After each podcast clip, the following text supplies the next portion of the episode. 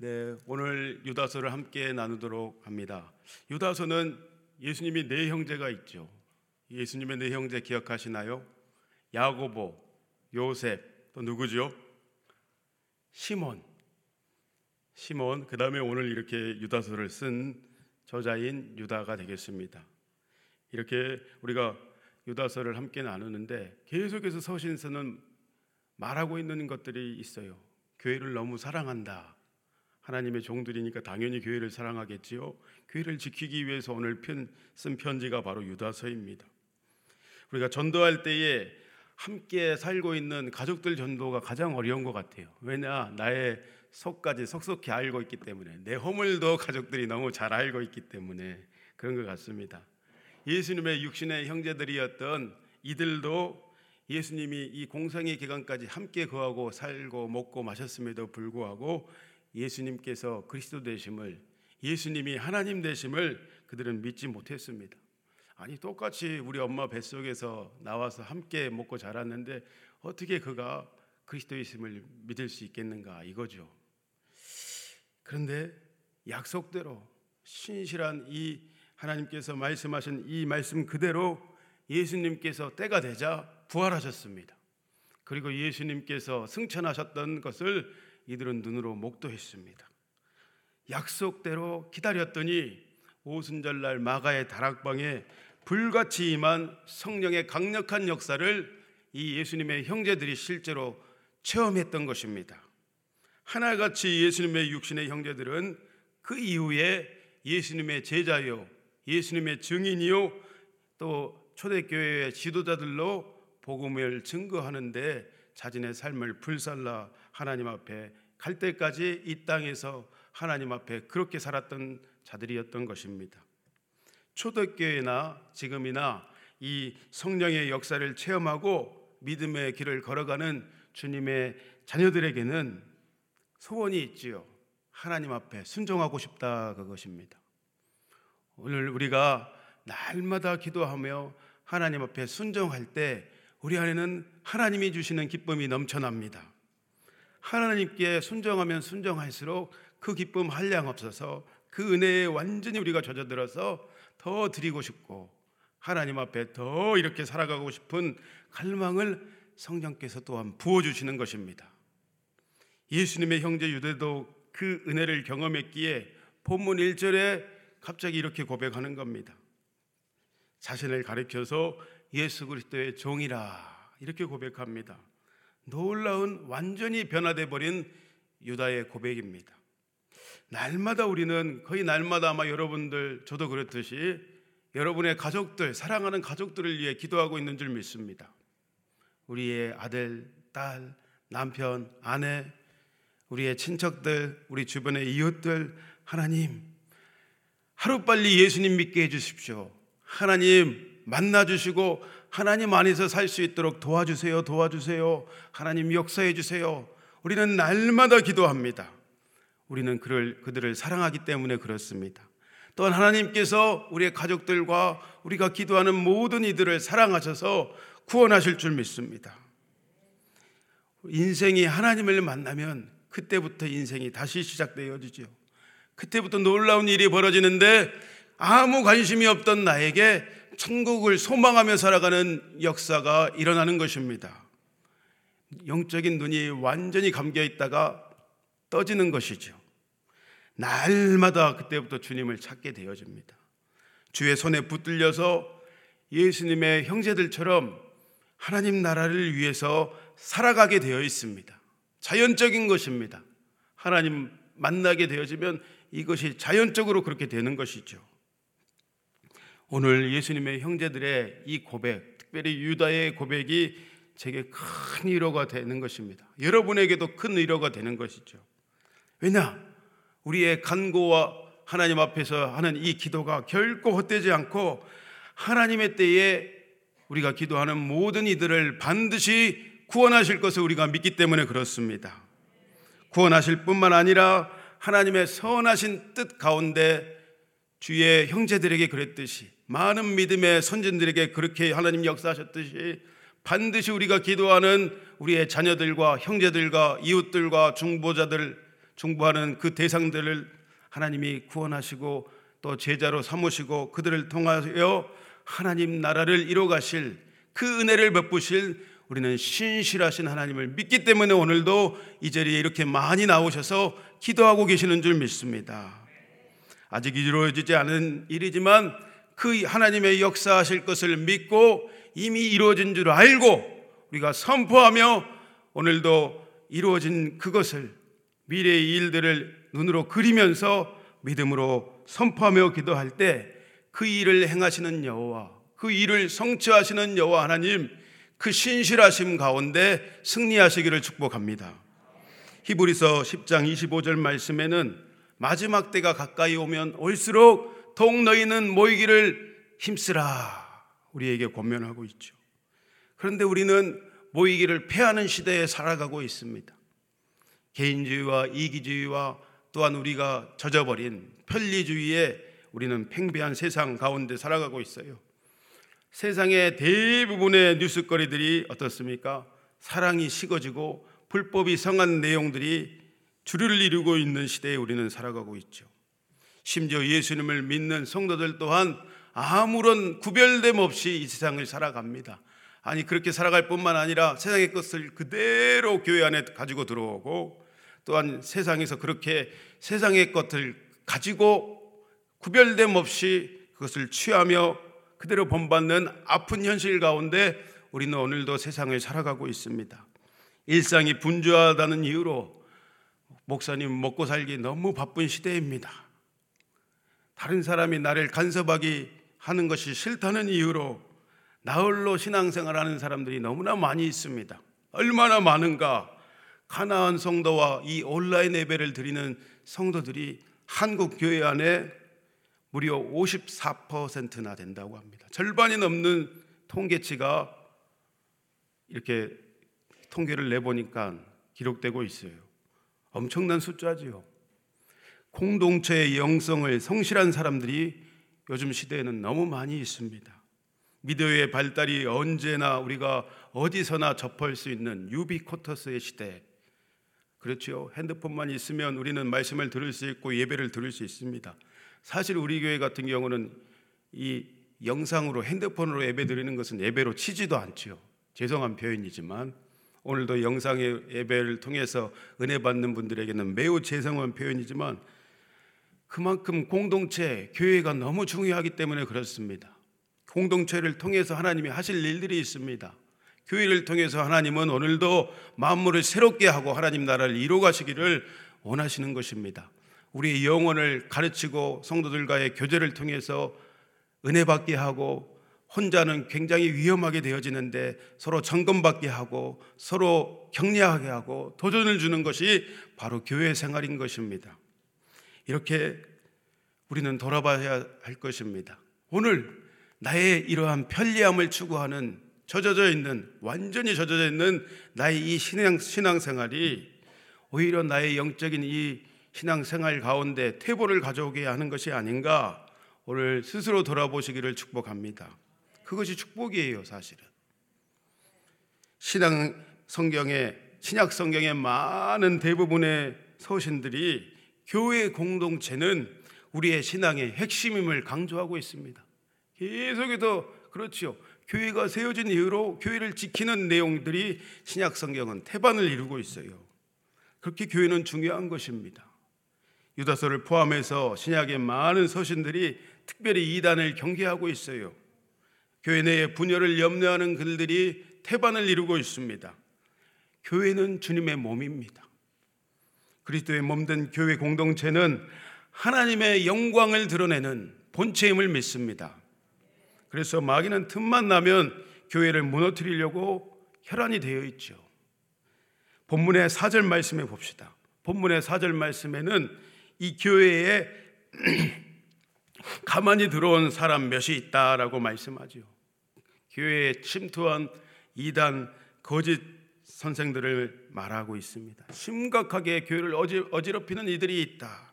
세번역 성경에 보니까 이 가만히 들어온 몇이 있다. 이 사람들을 몰래 숨어 들어온 사람들이라 이렇게 이야기해요.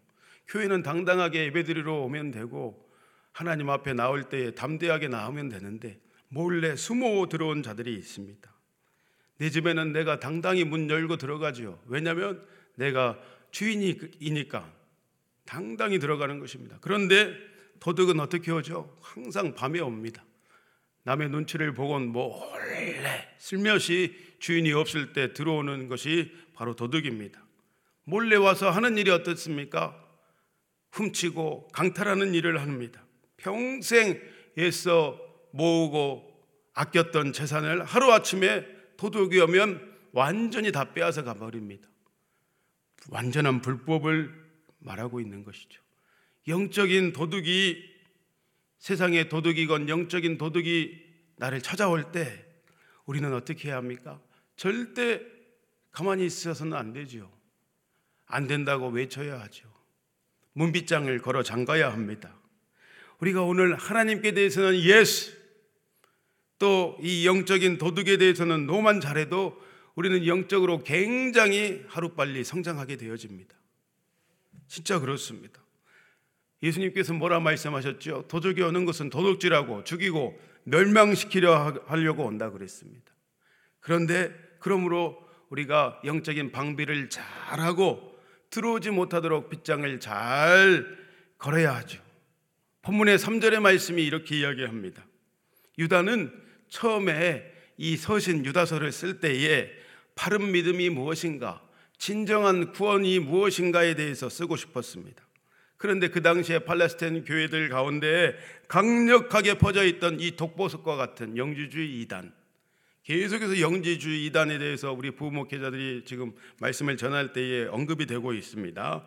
이렇게 초대교회 안에 강력한 영지주의의 이단의 폐해가 심각했던 것입니다. 교회를 무너뜨리려 하는 그들의 사단의 역사가 있었던 것입니다. 그러므로 이제 너무 급한 나머지 유다는 편지의 내용을 바꿉니다. 여러분들 믿음을 지켜야 합니다. 여러분들 힘써 싸워야 합니다. 편지의 방향을 바꿔서 유다서를 써서 기록해서 보낸 것입니다. 하나님께서 오늘 저와 여러분들에게 진정으로 예수 그리스도를 고백한 그때에 우리가 임금과 구주로 예수님을 고백한 그때에 은혜의 선물 구원을 값없이 돈 없이 우리에게 허락하셨습니다. 돈으로 힘으로 어떤 것으로 살 수 없는 그렇기에 이 구원은 하나님의 무한한 전적인 무조건적인 은혜인 것입니다. 그러나 오늘 이 무조건적인 은혜를 누리고 간직하기 위해서는 우리 편에서 오늘도 해야 할 것이 있다. 그것은 철로 역정의 길을 담대히 걸어가는 것입니다. 유다의 권면처럼 그러므로 오늘도 우리는 어떻게 해야 합니까? 힘써 싸워야 합니다. 개인적으로 나의 신앙을 접먹고 무너뜨리는 마귀와 싸우고 죄와 싸워야 합니다. 싸우지 않으면 우리는 부지불식 간에 주님이 우리에게 은혜로 주신 이 생명을 잃어버리게 되는 것입니다. 영생을 잃어버릴 수도 있는 것입니다. 그 끝에는 싸움이 없으면 반드시 그렇게 되는 것이죠. 교회 안팎으로 교회 공동체와 하나님 나라를 무너뜨리는 그들과 힘써 싸워야 합니다. 그래서 우리는 가만히 있으면 중간이 가는 것이 아니고 가만히 있으면 반드시 패망하게 되어 있는 것입니다. 그래서 우리는 이 추운 날씨에 세상 사람들은 알지 못하지만 우리는 영적인 어떠한 것들을 알기 때문에 가만히 있지 아니하고 추운 날씨에도 밖에 나가서 외치고 있는 것입니다. 전도하면서 예수님을 믿으십시오.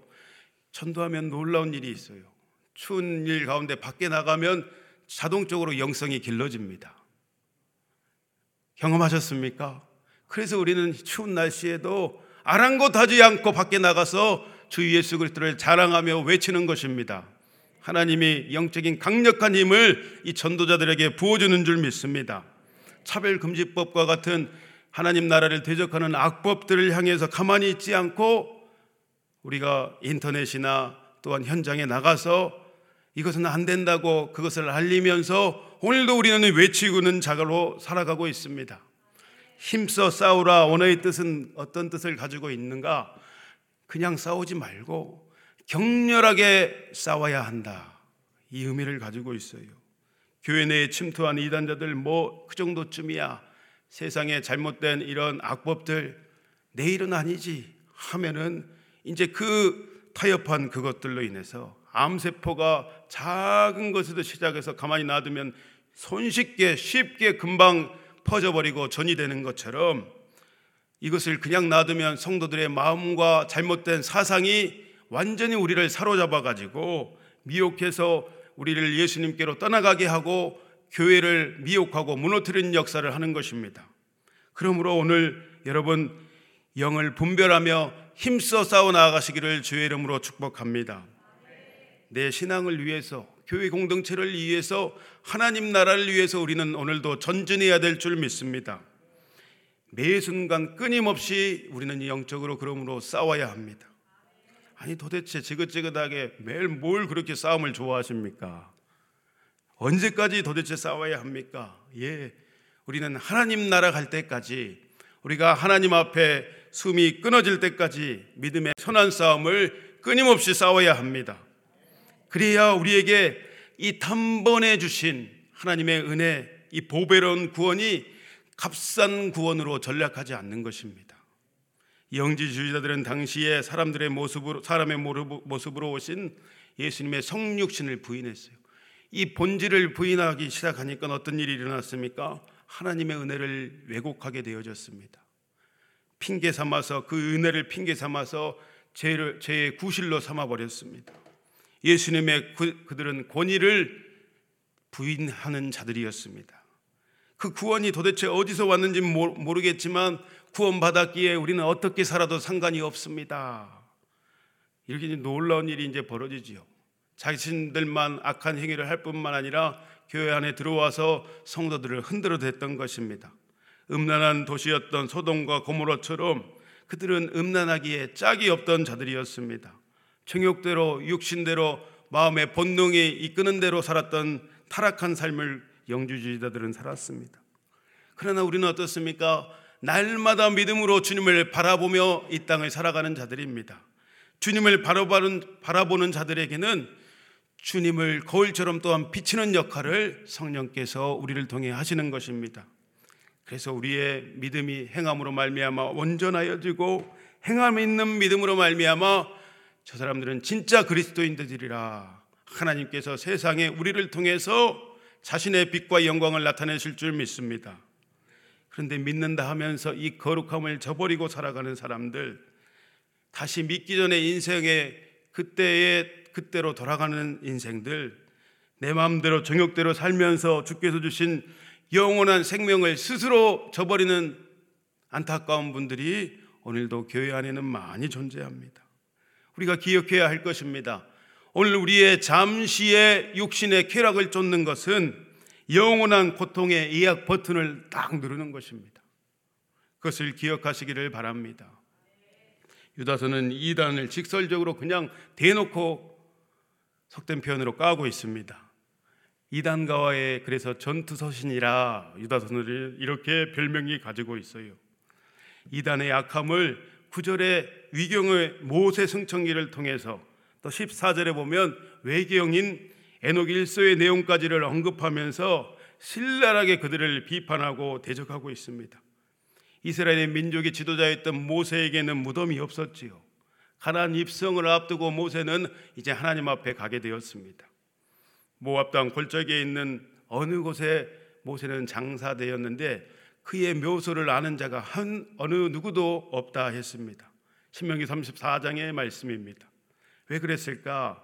위대한 지도자 모세를 이스라엘 백성들이 또한 그것을 신적으로 우상 삼아서 숭배할까봐 모세의 시체 또 모세의 묘를 어느 누구도 알 수 없게 하나님이 그렇게 하신 것입니다. 그런데 모세 승천기에는 천사장 미가엘과 사탄이 모세의 시체를 가지고 논쟁하는 내용이 나와요. 사탄이 모세의 시체를 가져가겠다라는 것입니다. 그러나 미가엘은 그 고난이 있음에도 불구하고 마귀를 판결하지 않았다. 그 주권을 하나님께 맡깁니다. 왜냐?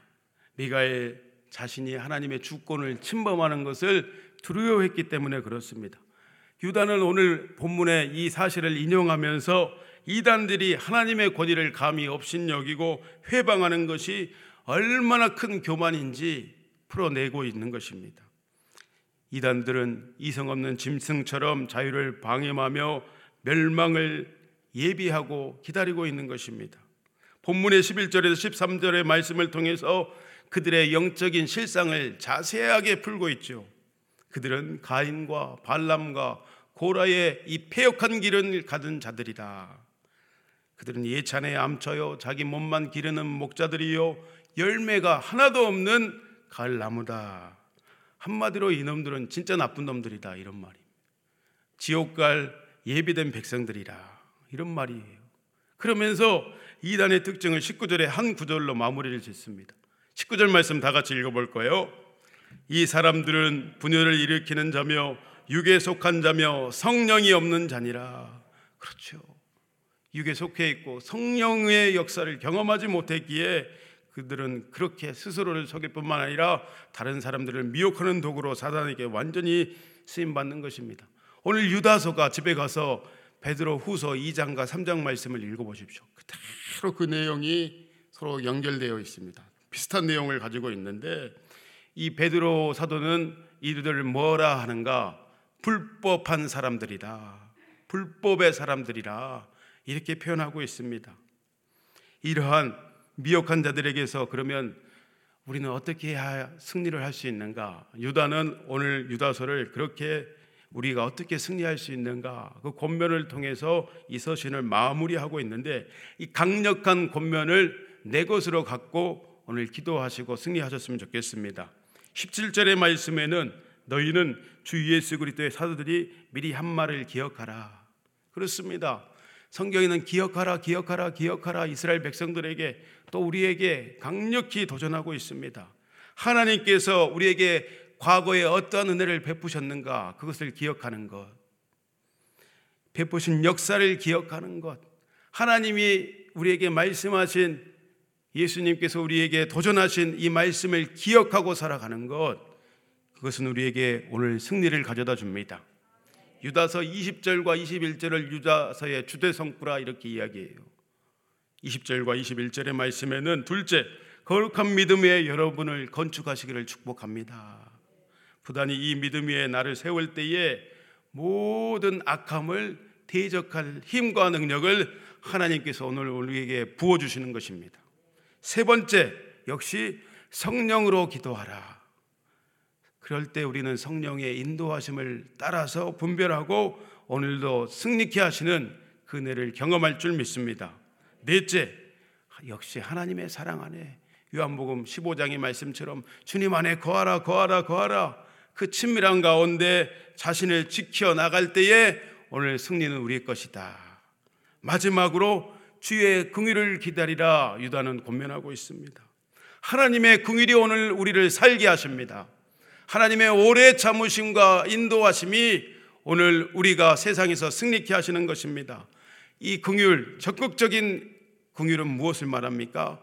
주님의 재림 다시 오신다 약속하신 그 약속을 붙들고 주의 재림을 소망할 때 오늘도 우리는 어둠을 이기고 죄를 이기고 마귀의 권세를 이겨버리고 예수 이름으로 승리하며 살아가는 줄 믿습니다.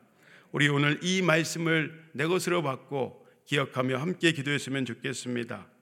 우리 다 같이 주여 한번 외치고 기도합시다. 주여 하나님 오늘도 하루라는 시간 가운데 남음이 있는 하루 되기를 원합니다. 주님을 바라봅니다. 주님 나의 어떠한 것을 뒤로 하고 그저 주님께 오늘도 너의 눈과 마음을 시선을 고정합니다. 주님 거룩한 믿음으로 나를 빚어가 주옵소서. 주의 오래 참으심과 진리의 말씀으로 참 믿음과 긍휼하심을 얻어 살아갈 수 있도록 오늘도 아버님 주님을 기다리오니 주님 나와 함께하여 주시고 만나 주옵소서.